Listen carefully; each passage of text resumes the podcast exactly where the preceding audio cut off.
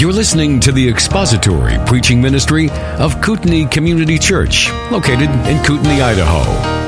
We pray that Christ is exalted and your spirit is blessed by the teaching of God's Word. For more information about Kootenai Church, please visit us online at kootenaichurch.org. So, what are the marks of kingdom citizens?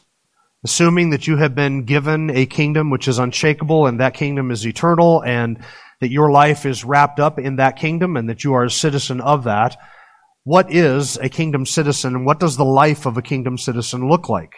That is something that should concern us from the moment that we are transformed and redeemed and saved.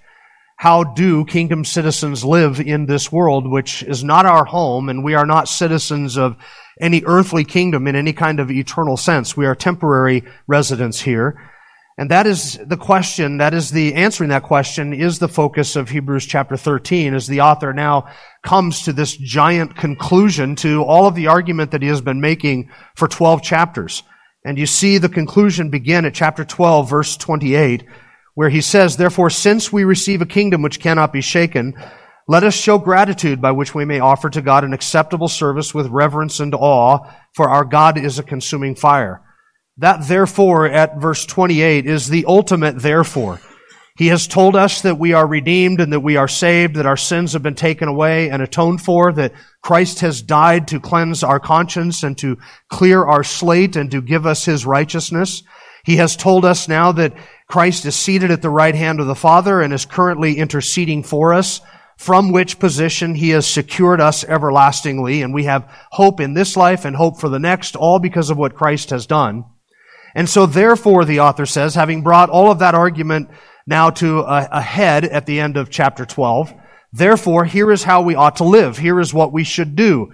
Here is what should characterize us. Here is how we should behave. And that's what chapter 13 is. A list of exhortations and commands and closing considerations by which the author is bringing to a focus now how it is that all of the truth in the first 12 chapters impacts our day-to-day lives.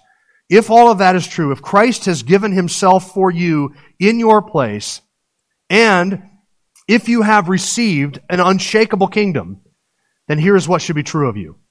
Here's how you should live. Verse 28, we should show gratitude. Verse 28, we should offer to God acceptable service with reverence and awe. Chapter 13, verse 1, we should love the brethren. And then chapter 13, verse 2, and on it follows these other practical applications, things that kingdom citizens do. And last week we looked at verse 1, the brotherly love commandment. Let the love of the brethren continue. Just two major words in the Greek, which basically just says that uh, that brotherly affection that characterizes family members, that love of the brethren, let that continue in the church. Let that continue in your life. Then that command to show brotherly love, which we saw last week, is natural for the believer. The expression, uh, the possession of brotherly love is natural for the believer. It is something that is instinctive to the Christian. That, that, that idea of brotherly love now sort of overshadows, it hangs over the rest of these commandments in this opening paragraph of chapter 13. Look at verse 2. These are all expressions, by the way, of brotherly love. Verse 2.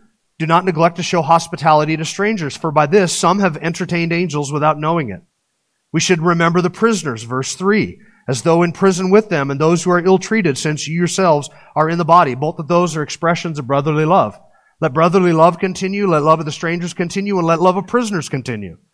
Verse 4 is also an expression of an appropriate brotherly love Marriage is to be held in honor among all, and the marriage bed is to be undefiled. For fornicators and adulterers, God will judge. It is an expression of brotherly love that we honor marriage and keep our marriage bed undefiled from fornication and adultery. That is an expression of proper love. Another expression of proper love is to be free from the love of money, verse 5, being content with what you have, for he himself has said, I will never desert you, nor will I forsake you. So there is an improper love with which proper love is contrasted in verse 4, that is the love of, in an inappropriate way, of those who are not our spouse, or somebody of the opposite sex, or somebody else that is, where that love is inappropriate. That's verse 4. Then there is the contrast with another kind of inappropriate love, that is the love for money, the love for things, and an, an active discontentment. And another expression of brotherly love is in verse 7. Follow the example of godly leaders. Remember those who led you, who spoke the word of God to you, and considering the result of their conduct, imitate their faith. So brotherly love is sort of the overarching command, the overarching principle, this brotherly affection. Let it continue in the church. What does that look like? Here are some very practical applications of that, some very practical ways where that is worked out in body life. Verse 2, this is our text for this morning. Do not neglect to show hospitality to strangers, for by this some have entertained angels without knowing it. That is our verse for this morning. That first kind of expression of brotherly love is the love of strangers or showing hospitality to strangers. And there are three questions that we're going to answer this morning, three considerations, and here they are. Number one, what is hospitality? What is hospitality? Number two, why is it important? Of all the things that we could be commanded to exercise, why is hospitality important? And number three, what do angels have to do with it? That's a good question. What do angels have to do with this? Like it would have been sufficient simply to say, exercise hospitality and then to move on. But what in the world do angels have to do with exercising hospitality? You notice that at the end of verse 2, for by this, that is, by the exercise or the showing of love for strangers, hospitality, some have entertained angels without knowing it, or angels unaware, as some of the older translations say. So let's begin with what is hospitality? Let me offer you a definition. It was important to define what brotherly love was or brotherly affection was last week in verse 1. Uh, there's a form or a, part of the word brotherly love that also appears in this verse, and it is the word for love because that's what hospitality is. Hospitality is a form of love. And so the word that is used here that is translated hospitality is phileoxenia. Phileoxenia. And it's actually a combination of two words. So just as brotherly love or affection, love for the brothers, is one word that is a combination of two other words, a phileo, meaning love, or a kind of love, that is a kind affection, not an erotic love, and not, a, not, not the kind of agape love but a brotherly affection, and then adelphos, which is brotherly, love of the brethren. They've crammed those two words together to get brotherly love, Philadelphia. It's the same word that we get our city name from. Well, this likewise is a two words kind of combined into one. Phileo, again, the word love. We are to have phileo delphia, which is love of the brethren, and we are to have a phileo xenia, which is a love for strangers. And the word xenia is the word that is translated in the New Testament as lodging place or guest room. It comes from the word uh, xenos, which means stranger or foreigner. We're familiar with that word because we have some of our English words that come from that, like xenophobia, which is the fear of strangers, the fear of foreigners, the fear of those who are not like us. So a phileo xenia is a love for strangers or a love for foreigners or for others. And so the author is commending to us a kind affection, a warm regard, a friendly love for strangers. The word for stranger, by the way, uh, sorry, the word, a form of the word for stranger, xenos is the word for stranger. Xenia, that Greek word in the New Testament is sometimes used as a lodging place or a room. For instance, in Philemon chapter, well, Philemon has one chapter, Philemon verse 22, where Paul says to Philemon, at the same time also prepare me a lodging, a xenia, prepare me a room, for I hope that through your prayers I will be given to you. So the idea of, of philoxenia is the love of a lodging place. It's the combination of the idea of preparing somebody a lodging for strangers or foreigners, and then the affection that is attached to that. You could own a hotel and have no love whatsoever and sell out your rooms to complete strangers each and every night and never exercise hospitality, even though you might have hospitality services. But that's not hospitality. Hospitality is having a kind or warm affection for strangers to the point where you are willing to open up your home, open up your table, and to provide means or sustenance to other people who are not part of your home. They might be strangers, they might be foreigners, and they may even be people within the body of Christ. So the NASB translation, show hospitality to strangers, is somewhat redundant because the word hospitality, it would have been sufficient to just simply say, show hospitality. But to show hospitality to strangers is to say, show the love of strangers to strangers. Because what he's describing here is the kind of love that is willing to open up your home and to prepare a lodging, to prepare a room, or to give somebody a room and board. If show hospitality, uh, if, if we translate it just show hospitality, you and I might be tempted to think that what the author has in mind here is simply being kind to the people that we like, the people that are like us, the people that we really enjoy hanging around with. And this command would include that, but this command is much broader than that. This command has to do with doing that for strangers. Now you say, Jim, I'm getting my stranger danger warning is going up here. There's got to be some consideration. You're certainly not talking about just running and grabbing a random homeless person off of the street and bringing them into my house to lodge with my family, are you? Not entirely. There are some considerations which I'll get to later on. But I want you to understand that this word is not just talking about opening up our table to the people that we like to hang out with, our close friends. That is a form of hospitality, but hospitality is in no way limited to that. This word was used to receive others into your home and to provide food and lodging. It is to open your home and your heart to others. So you can see how this is a form of brotherly love. And I think that the author has in mind here a love to brothers who are strangers. It's not just that we open our homes in hospitality to people who are believers. It certainly includes that, but it also goes beyond that. It is more than that. And notice that this was an expected practice, which is why the author says, don't neglect to do this. In other words, it was going on, and he is encouraging them to not forget. That's really the word that is translated neglect. It means to, to forget it or to lose sight of it or to simply let it pass out of your mind, to not recall to do it. It was the word used for something that is forgotten or lost to your remembrance. So really this is a command to remember to do something. In other words, it is the expectation that believers will open their homes to other people, strangers and people that they know well, Christians and non-Christians, and that when that is going on and this is happening within the home, within the believer's home, that you and I will not get to the point where we start forgetting to do this because of whatever considerations come into our lives from outside of this. Don't neglect it. Remember this. In fact, this list of commands is a list of commands to remember different things. We are to remember to let brotherly love continue. We are to remember to show hospitality to strangers, verse 2. We are to remember the prisoners, verse 3. We are to remember our marriage vows, verse 4. We are to remember that the Lord himself has said, I will never leave you nor desert you, verse 5. And we are to remember those who teach us the word of God, verse 7. There's a lot of things to remember, and this is just another one of them. This hospitality, this love for strangers that is to go on, don't let it slip from your mind so that it gets out of your mind and thus out of your life. Because once it is out of your mind and you're not thinking about it, life will come and the days will stack up and the weeks will pass one after another and pretty soon you realize it has been months or years since I have done anything like this.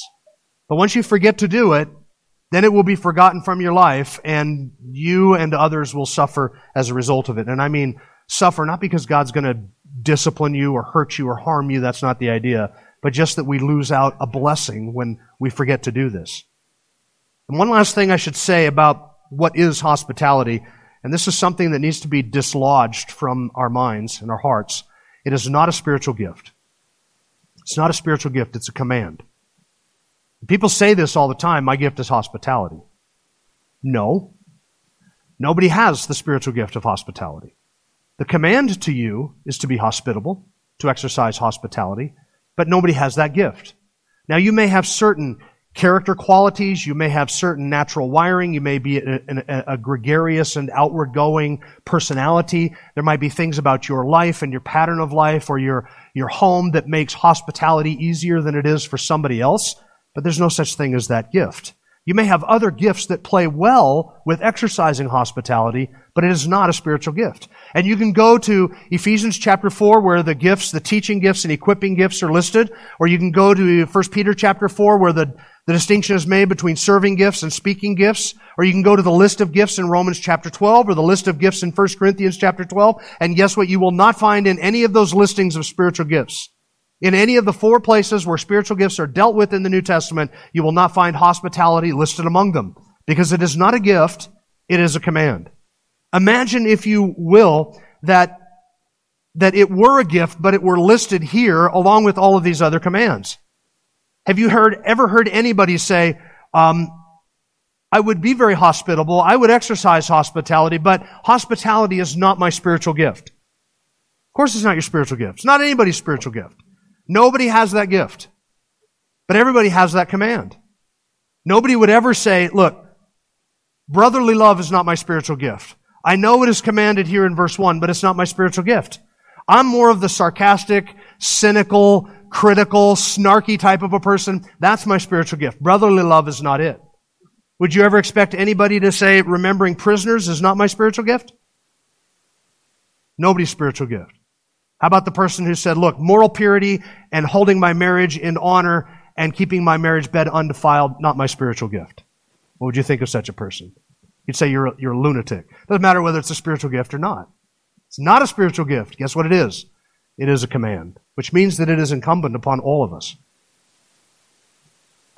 Nobody has that spiritual gift. It is a command to be obeyed, which is why Paul in Romans chapter 12 after talking about spiritual gifts, by the way, he does mention hospitality, but not in connection with spiritual gifts. In Romans chapter 12, in the first, uh, well, verses 3 through 8, he talks about the various spiritual gifts, but then he talks about things that are incumbent upon all of God's people. Romans chapter 12, verse 9. Let love be without hypocrisy. Notice the reference there to love. Abhor what is evil, cling to what is good, be devoted to one another in brotherly love, giving preference to one another in honor, not lagging behind in diligence, fervent in spirit, serving the Lord, rejoicing in hope, persevering in tribulation, devoted to prayer, contributing to the needs of the saints, practicing hospitality. That's not a list of spiritual gifts. Re- rejoicing is not a spiritual gift. Being diligent, fervent in spirit, brotherly love, giving preference to one another, those are not spiritual gifts. Those are commands that all of us have to exercise by God's grace virtues of loving kindness toward one another, and hospitality is included in that list. Hospitality is also included as one of the qualifications for elders in 1 Timothy chapter 3 and Titus chapter 1. It is also included as a qualification for widows who were to be put on the list that the church would support in their destitution, and that's in 1 Timothy chapter 5 as well. Hospitality is also not just an, a New Testament command or ethic. This is something to remember. It's not just a New Testament ethic. something goes back to the Old Testament. In fact, it's part of the law. Leviticus 19 verse 34. The stranger who resides with you shall be to you as a native among you, and you shall love him as yourself, for you were an alien in this land of Egypt. I am the Lord your God. Now notice how the Lord there says, you once were an alien, a foreigner, a stranger, and therefore when you get into the land and the people come into your land who are aliens and foreigners and strangers, you should treat them with kindness, remembering that you yourself were once just like them. And that command is repeated in Deuteronomy 10. He who ex- he executes justice for the orphan and the widow and shows his love for the alien by giving him food and clothing. So show your love for the alien, for you were aliens in the land of Egypt.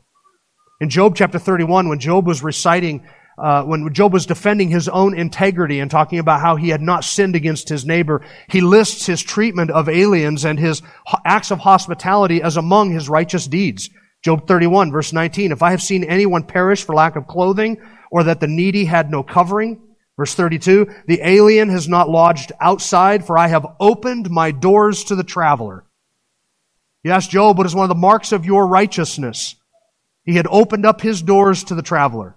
That's exercising hospitality. It was an expression of God's heart, and therefore it was to be important to Israel. And if it was to be important to Israel, it was to be important to you and I as well. So not just a New Testament ethic. This goes all the way back to the earliest, the first book of the Bible ever written is the book of Job. The first book was not Genesis. The earliest book was the book of Job. And even Job there talks about how he had exercised hospitality and treated aliens and strangers. Now, second question, why is it important? What is it? It is the love for strangers. And second, why is it important? It is important because it displays the character of God through the lives of his people. And this is significant. It displays the character of God. It is no, it's no mistake that the author has just said, therefore, since you have received a kingdom which cannot be shaken, in other words, all of the future is yours. The new heavens and the new earth, the new creation, resurrected body, you are heirs of the kingdom. Everything that Yahweh owns, He has given to His Son, and everything that the Son has received, He shares with all of those who are in Him. So you are looking around here at other believers and you are seeing a kingdom of kings and priests who will reign in that new heavens and that new earth. So it is as if the author is saying, since you have been given everything by God that can possibly be given to you, show love to strangers. In other words, out of the wealth of what you have been given, what we have been given, we give out to other people. You've received a kingdom. God has opened up His table to you. God has opened up His family to you. Everything that God has, He has made available to you. He has laid it out and welcomed you to that table and welcomed you into His family. He gives you His entire kingdom. And so now it is as if, as if the author is saying, so that little kingdom that you have here on earth, open that up to other people and share it with them in the same way that God has shared His kingdom with you. You've received an unshakable kingdom so therefore, this little shaky kingdom that you have, open it up and share it with other people. It models the character of God and the nature of God to show kindness like that and care for outsiders. And just as the children of Israel were once aliens and strangers in a foreign land that was not theirs, God redeemed them out of it and brought them into their land. So you and I were once aliens and strangers from the covenants of promise and from God's family, and we have been brought in and brought near through the blood of Christ. And the, the title Pilgrim or alien is one of the best titles that you could use to describe what a Christian life is. We, we are in that way exactly as Abraham was and as Isaac and Jacob were. Hebrews 11 verse 9. By faith, Abraham lived as an alien in the land of promise. Remember his sojourn? Wandering around, living in tents, looking for that city who had, that has foundation, whose maker and builder is God. And Abraham lived as a sojourner in this world. There's a very real sense in which when we welcome strangers and other people into our homes, they may be strangers or travelers or aliens or people we don't know very well, and we welcome them in, we are modeling the same thing that God has done for us. And we are offering up what God has given to us to serve other people and to benefit them. And then we are modeling the character of God in doing so and reminding ourselves that you and I were also once aliens and strangers to the covenants of promise. And God has brought us in and welcomed us in. This practice was essential in ancient cultures, by the way. Far more essential than it is in our culture and in our time. And I speak here only of, of Western American Christianity, but it was a, something that was incredibly necessary in ancient times when people would travel because they didn't have hotels and Airbnbs and Ramadas and inns with pools and hot tubs and all that good stuff. If you wanted to go to a hot tub, you went to a bathhouse, and those were places of ill repute. And if you were traveling from one city to another and you didn't know anybody in that city to go stay with, a friend, a family member, an acquaintance, somebody that you had connected with previously that would open their home and share it with you, then you either slept outside, which itself was dangerous, because imagine sleeping outside in south central LA. That can be a dangerous place to sleep. If you didn't do that, then you might choose to take up lodging in one of the houses or, or places where they would sell rooms, and those were something akin to a brothel. Not a Ramada, but a brothel. So as a believer, if you were traveling to another city and you wanted to avoid danger, temptation, the appearance of evil, and just being immersed in a culture that you had already left, if you didn't have somebody in that city to stay with, you were in, you were in horrible straits. It was essential back then. Not only essential in the ancient culture, but listen, it was essential in a culture and in a place where the church was persecuted. And these early Hebrew Christians, they were being persecuted. We already read back in chapter 10 how some of them had had their possessions seized and some had been thrown into prison. When you live in a, in a persecuted culture, there is, of course, the temptation to, to close in on for yourself and amongst your own. If, if we lived in a, in a persecuted country, the natural inclination for the child of God would be to turn inward and to say, I need to protect my family. I need to protect what is mine. I can't trust people traveling into the city that they're not a turncoat, that they are not a plant from the government trying to seek out the location of a home church. I can't trust that.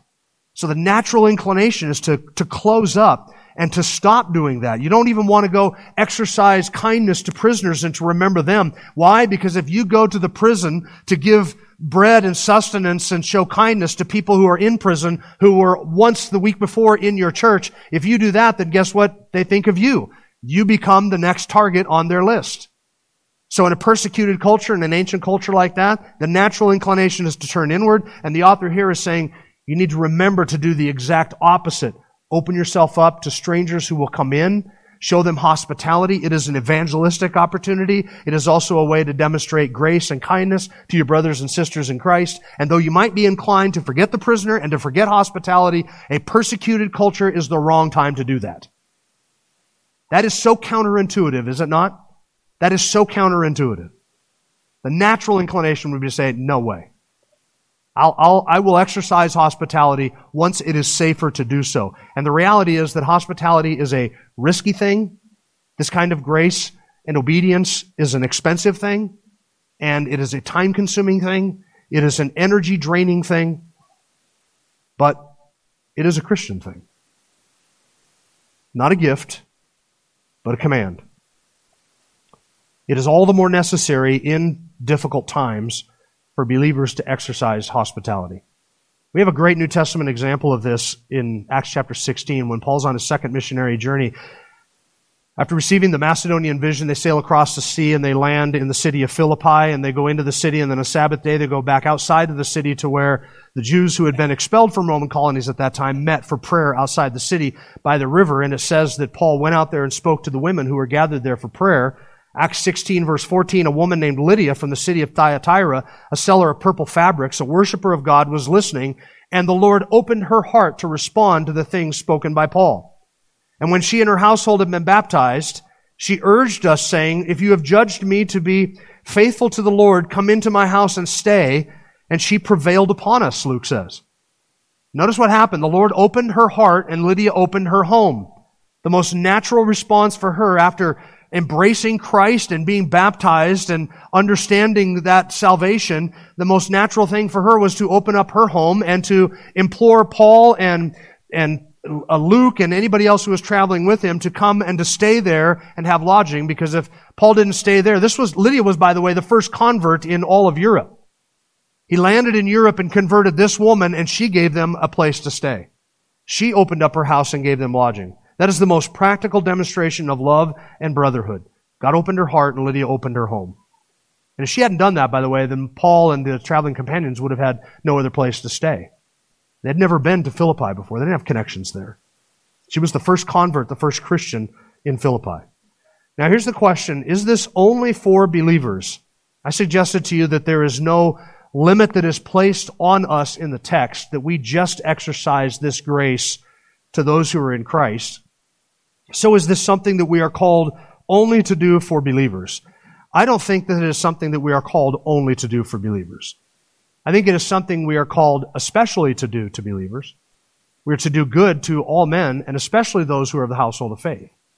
In other words, some of our very first expressions of brotherly love should be to the brothers in exercising hospitality and welcoming them in and sharing our sustenance with them, but it certainly should not stop with the church.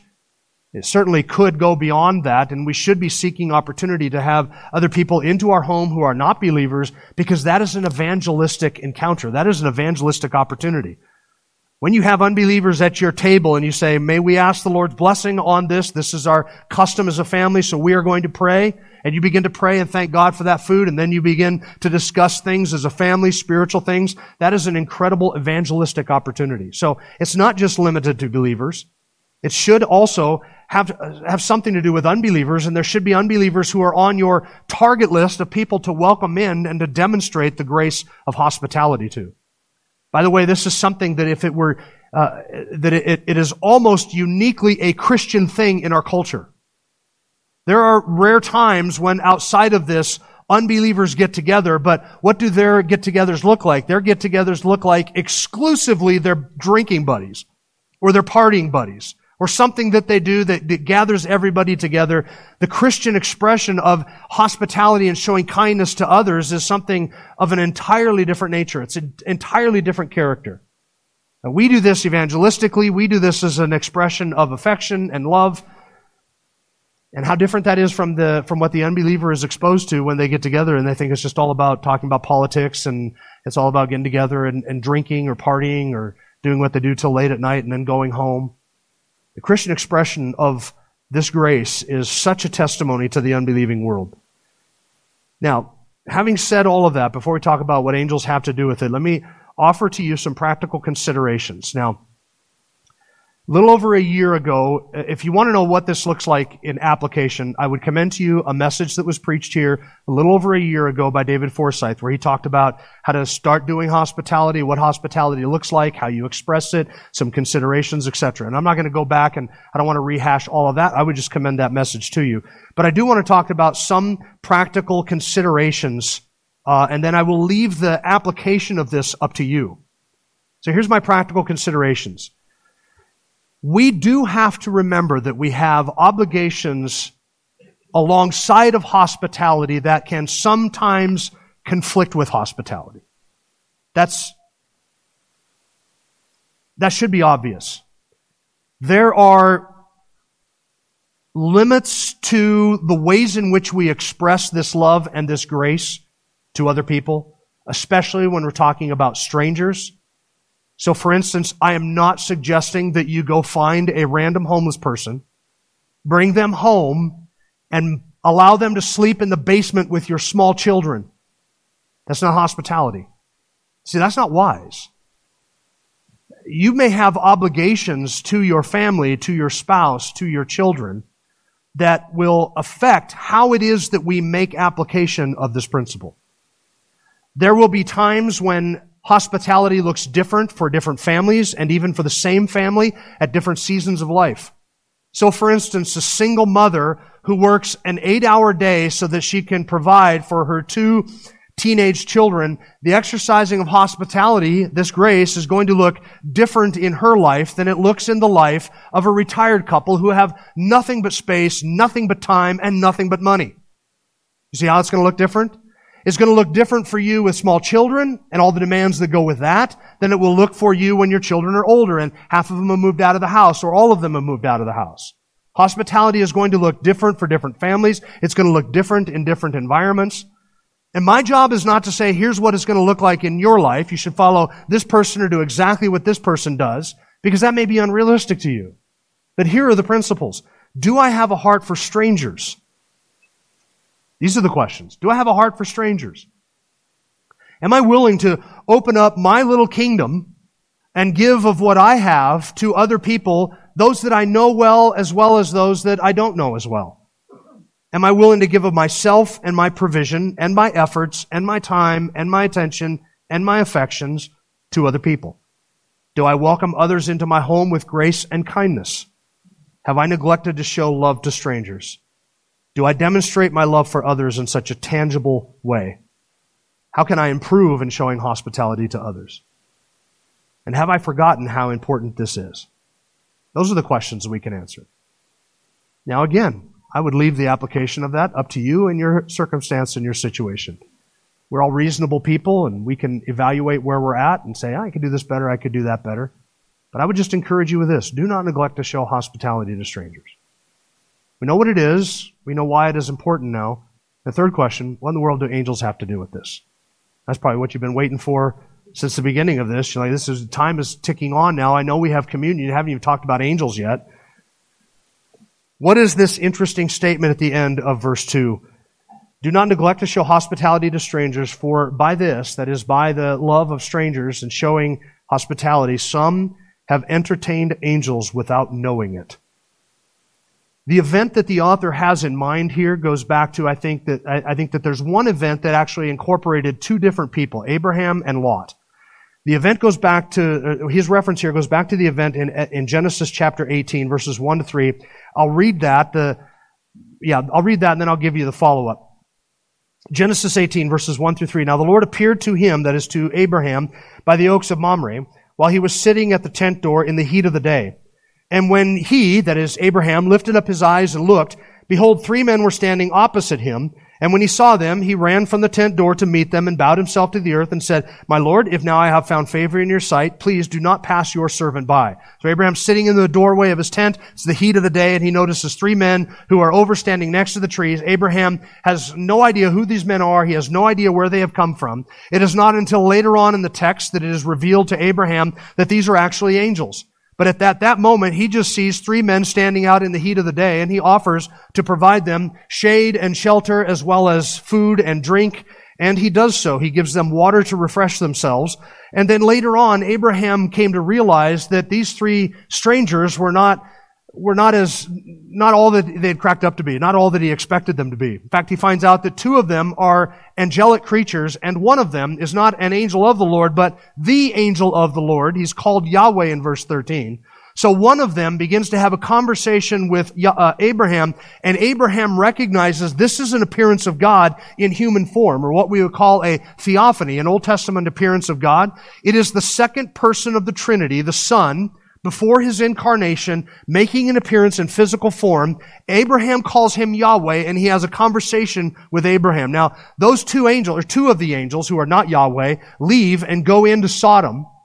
And Yahweh then begins to have that conversation with Abraham where they're negotiating over the city, how many righteous people in the city before you destroy it. And Yahweh has that conversation while the other two angels go into the city of Sodom. And there inside the city gate is Lot and Lot sees these men, and Lot rushes up and does the same thing that Abraham did to them and offers them lodging and a place to stay. And they say, no, we'll stay out in the courtyard. And Lot says, no, you come into my house. It's not safe in the courtyard. And he ends up bringing them into his house. Neither of them, neither Abraham nor Lot realized that these were angels. Now that is what the author is describing here. So now the question, why does he bring it up here in this context? What is the point of this? What do angels have to do with this? Is the author suggesting that if we exercise hospitality, we might end up showing hospitality to angels? You never know. There's angels wandering around Walmart right now as we speak, out in the city of Sandpoint, down in the homeless shelter, and if you just go find yourself a random person, stranger, and invite them in for a meal, you might want to poke them and see if they're actually, well, yeah, physical, and then start asking them questions and see if maybe they will reveal themselves to be angels. That's not what the author is suggesting. He's not promising that if we exercise hospitality that we might end up exercising hospitality to angels. In fact, I would be willing to promise you that if you showed hospitality to every person in this room, you would not end up having an angelic visit because none of you are angels. I'm willing to, I would be willing to bet that none of you are angels. That is not his point. But what his point is, is that Abraham, without knowing they were angels, went out to give of himself and his kingdom to these complete strangers. And who got the bigger blessing? Abraham got the blessing. Abraham did. He had no idea what he was doing. That small act of con, uh, uh, that, uh, that small act of, of exercising hospitality to them, that small act of opening up his house and blessing them, it ended up being he who was the one blessed because of what he did. And he ended up actually serving angels and he ended up serving Yahweh. And friends, there is a very real sense in which when you and I exercise hospitality to strangers and when we exercise hospitality to people that we know and that we love who are part of the body of Christ, that we are actually, actually offering service and hospitality to Yahweh himself. It was Jesus who said as much when he said, What you've done to the least of these, you've done to me. And if you give even one of these a cup of cold water in my name, you will not lose your reward. What was he saying? When we do this to the body of Christ, when we do this to the bride of Christ, we are serving the bridegroom as well. And he blesses that. We're demonstrating the character of God. We're opening ourselves up for blessing. We're pouring out blessing to other people. And there's a mutual blessing that is involved in this. Now, what is more likely? That you will exercise hospitality and that you will entertain some angelic being? Or that you will exercise hospitality and by so doing serve Christ and serve his bride and earn an eternal reward. You're not likely to entertain an angel. You might. I wouldn't bet on it. But certainly that is not the motivation. The motivation is because I have been given an unshakable kingdom. And because I have an unshakable kingdom, therefore, I can serve the king by yielding up the resources that he has given to me at this time with my little shakable kingdom to serve Him. And when I serve others, I'm actually serving Christ Himself. Entertaining angels was simply an example of the hospitality that Abraham gave, which held more blessing than Abraham could have ever imagined. He didn't go to those angels and offer them those things because he knew they were angels. He went to those angels and offered them those things because that is what righteous people do. That is what God-fearers do. You want to see a demonstration of Abraham's faith, which is mentioned in chapter 17? Then you go into chapter 18 and you see a man whose heart has been opened, just like Lydia, and so he opened up his home, just like Lydia. That's the example that we are to follow. God had promised Abraham all the land that he could see. Remember that back in chapter 11? God had promised Abraham all the land that he could see. Walk amongst the land, everywhere you go, north, south, east, and west. It's all yours. From the great river to the sea, from the tip of this to the top of that, you get it all. Dan to Beersheba, he had given him all of the land. Abraham believed that and possessed that land by faith, and he lived in that land by faith. And so it was quite natural for one who in his own mind already possessed the kingdom, already possessed the land, by faith, having embraced that, to say, I can, actually, I can show hospitality to three men. And so he did it as a natural expression of his godly piety, his godly and righteous respect and love for God. If we love God, we will love those who are born of God. That's brotherly love. And if we love those who are born of God, we will also love the stranger. It's just another expression of the kind of affection that we are commanded to have. And thus we follow the example of Abraham. That's what the angels have to do with it. It is a simple act of brotherly love where we remember to show grace and hospitality to strangers and, of course, to those that we know well and love well. That is included as well as that. It can be risky, it can be costly, it can be uncomfortable, but it is love in action. And it is not only the example of Abraham, it is also the example of the Lord Jesus Christ himself. You and I were aliens and strangers, and we have been brought near to him and God has opened up His table, He has opened up His kingdom, He has opened up His family and His house, and He has given to us everything. And when we exercise hospitality and show grace to others, we're simply passing on grace that has been given to us.